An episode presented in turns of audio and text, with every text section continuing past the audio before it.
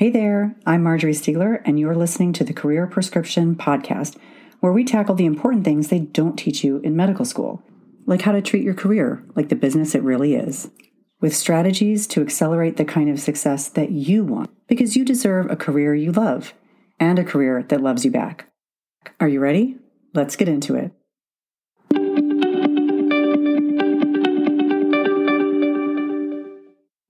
Welcome back. In today's episode, we're going to be talking about things that your resume and your cover letter can do for you that your CV cannot. This is very, very important when you're thinking about either switching careers or really moving on up the chain to leadership roles that involve quite a bit of non clinical work, executive level administrative work, where you are uh, really being judged or, or evaluated based on your leadership and your, your demonstrated capabilities and accomplishments, not on the sort of bread and butter uh, work that is uh, go, that goes with being a, a clinical physician. So, uh, I have already talked on this podcast about some of the important mindset shifts around your resume and, and a little bit about how to do it.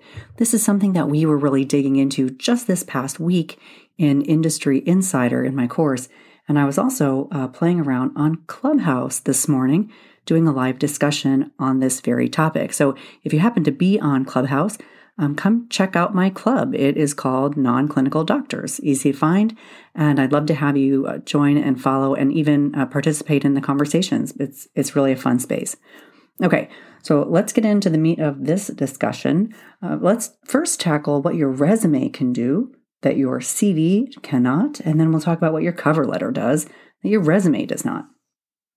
So, first and foremost, you've got to recognize that your resume is much, much more of a marketing document, whereas your CV is just an exhaustive list of everything that you have done. And it's usually in a very specific um, and specified format that will vary from institution to institution and has very little flexibility in terms of you know what goes where uh, you know what order it goes in what you need to include what you can include so it's a very different kind of document. Your resume, on the other hand, is really more of a, um, a persuading document. It's a marketing document. Its purpose is to get you an interview. And then once you're in the door and having that interview, ideally its purpose then is to act as a springboard for conversations about the kinds of things that you have done. That's really important because you don't list everything on your resume. You have an opportunity to curate what goes on your resume. You have an opportunity to really pick and choose the things that are likely to be most relevant to your prospective employer. And again, that's a key difference because your CV is supposed to have everything and any gaps of any kind are supposed to be explained. But your resume is intended to persuade the hiring manager and recruiters potentially, or the HR screeners or whomever is looking at it, of uh, your transferable skills and your fit that what you have done in the past has well prepared you to be a successful candidate in this current role. They don't want to know everything you've ever done. And indeed, that will just be confusing because there will be so many more dots to connect about whether or not you uh, are, are suited to the job and you could be a successful candidate. And I'm well aware many of my listeners who uh, aspire to transition do not have a lot of the core skills. They don't have prior uh, pharma experience, prior medical device experience. They don't have a lot of prior non clinical experience. And that's okay. That's totally fine. And it's just important to really paint that picture of your of your competence and your ability to do a good job. And of course, this requires a lot of homework. It's outside the scope of this episode, figuring out what those skills are and understanding how to articulate your own transferable skills in a way that really matches your employer. Uh, that is important to do. And once you've done it, you want to be sure it shines through on your resume. And so it's very, very important to pull out uh, and prioritize, really curate the items that are of most interest uh, for your resume in general, so especially so you can get it down to that appropriate length. But we don't get it to the appropriate length by making the font small and cramming a bunch of stuff in there. We make sure that we really understand what belongs in there, what level of detail needs to be in there, and importantly, the level of impact, the magnitude of effect of what you've accomplished or what you've done, uh, the competencies, and your sort of professional story your professional journey. This needs to come through in the resume. One of the things that's quite different from a resume as compared to a CV is the opportunity to include a professional overview section or professional summary section. This goes at the top. This is different uh, than a CV, and it's usually about three to five sentences long, sort of a, a short paragraph. And in this short paragraph, you are describing yourself in exactly what it sounds like in a summary. But the great part about this that, that you really want to take advantage of is this allows you to pull items that are buried deep in your resume or in your CV and put them on your resume in a way that will get a lot of attention. A person ought to be able to get a pretty good idea about the totality of what you bring to the table just by reading that summary statement.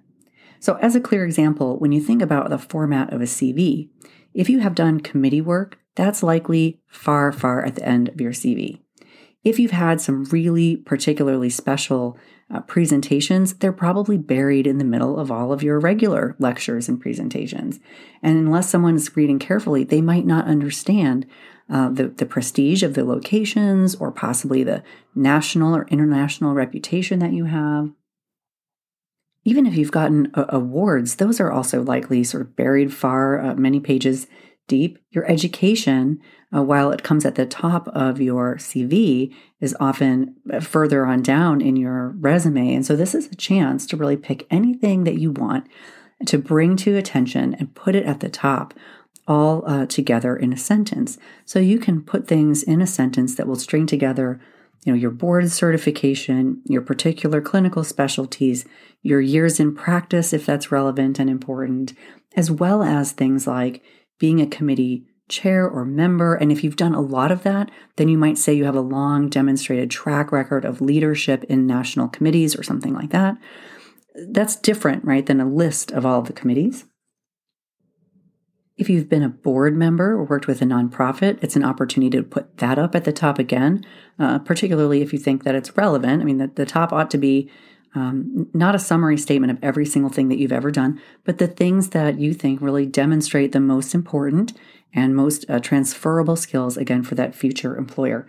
And so putting these kinds of summaries together, always in the context of the job that you want, and always describing the way in which those really make you suitable for that job, um, that is a way to really make an impactful statement to really market yourself, sell yourself uh, to the person who's likely to be evaluating you. And then, because they'll be curious, they can ask you more questions later. They can ask you questions as they get into the details. And then when you're in the interview, they can ask you questions, right? And that is really the goal with that resume. You want it to get you in the door. So, the ability to use your resume document to persuade others about you and to really curate what's important and to pull things together and, and present them in a cohesive professional overview are generally unique to a resume as compared to a CV. So, those are three things your resume can do that your CV cannot. Now, let's shift gears and talk about the cover letter. This is something people ask me about all the time whether they should still submit a cover letter, do people still use cover letters?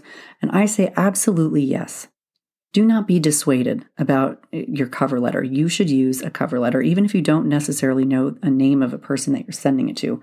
That's a conversation uh, for another episode. I strongly, strongly recommend that you don't submit resumes or applications through an online portal. It will just go into a black hole. We talk about this at length in Industry Insider, how important it is to find a person to send it to and how easy that actually is once you understand how it works.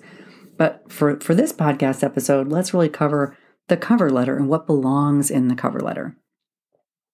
People have asked, should I just copy and paste that professional overview and stick it in the cover letter? You could pull out a few things there because certainly if those are your highlights and you think that's what's most likely to be appealing to your employer, then you may well want to have it included in the cover letter to be sure it doesn't get missed. However, the cover letter can do a few things that your resume cannot. And so I strongly recommend using this space to uh, convey these couple things if you if you have them. So the first thing that you can put in a cover letter that you can't put in your resume is how you learned about the job. So sometimes this might be because you follow them in the news and you came, you know, say on LinkedIn for example, and you saw a very interesting post that the company put out about their work which led you back to their to their uh, home feed, which then led you to find the job description. You may want to mention that because it demonstrates that you're following the news and that you kind of, you have a sense of what's going on in the company and that that's what is appealing to you. The other way you might have found out about the company could be a personal connection. So if there is someone within the company who can serve as a reference for you, that is absolutely the place to put it in the cover letter. Yes, it's basically name dropping, and as long as you're um, the person who's recommending you or, or providing a reference for you uh, is is comfortable with that, then you absolutely should do that. It's really, really important to have that personal connection if you have one. This is one of the things that will absolutely make or break it for you. This is one of those things that will absolutely make or break it for you if you are up against another candidate that has effectively the same level of skill or the same stuff that they bring to the table. If one of you has a personal connection, that person very, very likely will get the job.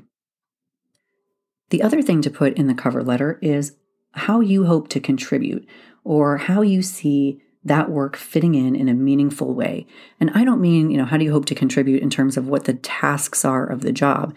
That's sort of a given. But how do you view the, the work fitting in the ecosystem of healthcare? And why do you think it's important?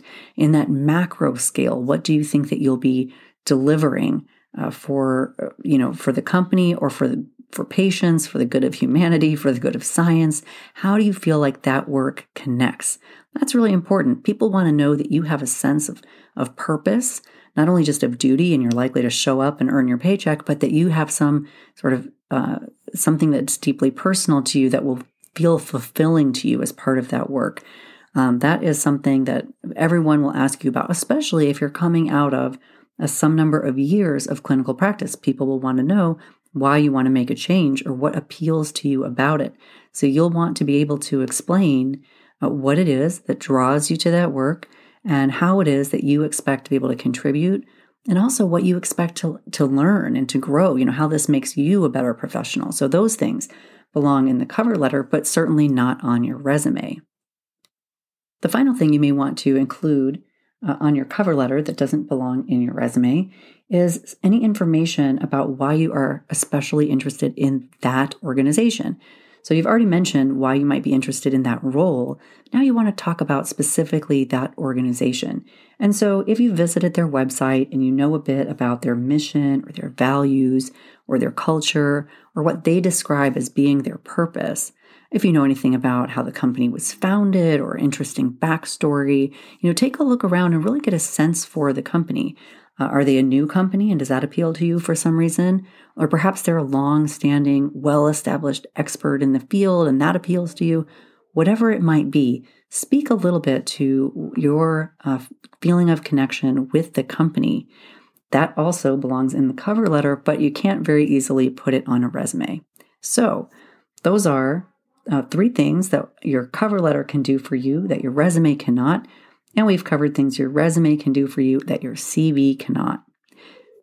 It does take a lot of thoughtful work to think about the totality of your experience as a physician and all of the things that you have done and to put them into a resume format where you're really sharing your core skills, your core competencies, the things that, that you have learned as part of your involvement in all of the things you've done that will make you a successful and attractive candidate. Definitely, that is some work and is well worth doing. But I hope this helps you to think about those documents a little bit differently as you tackle that big challenge. And keep in mind that you will want to personalize your resume and your cover letter for uh, every application, which shouldn't really be onerous, assuming that you're applying in, you know, sort of similar types of roles. And when you do that personalization, keep in mind those couple of things that your resume and particularly this summary statement is your opportunity to really pull out the things you think will be most important to that particular employer for that particular role for which you're applying. And in your cover letter, again, all about personal connections and your why, why you're applying for that role, why you're interested to work in healthcare in that type of functional capacity, and why you're interested in that company.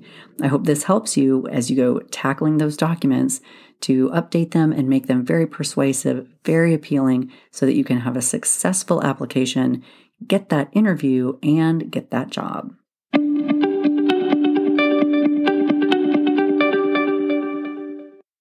Before you go, please review, share, and subscribe to this podcast. Your support makes all the difference, and it truly helps this information reach someone who may really need it. Until next time, thanks for listening.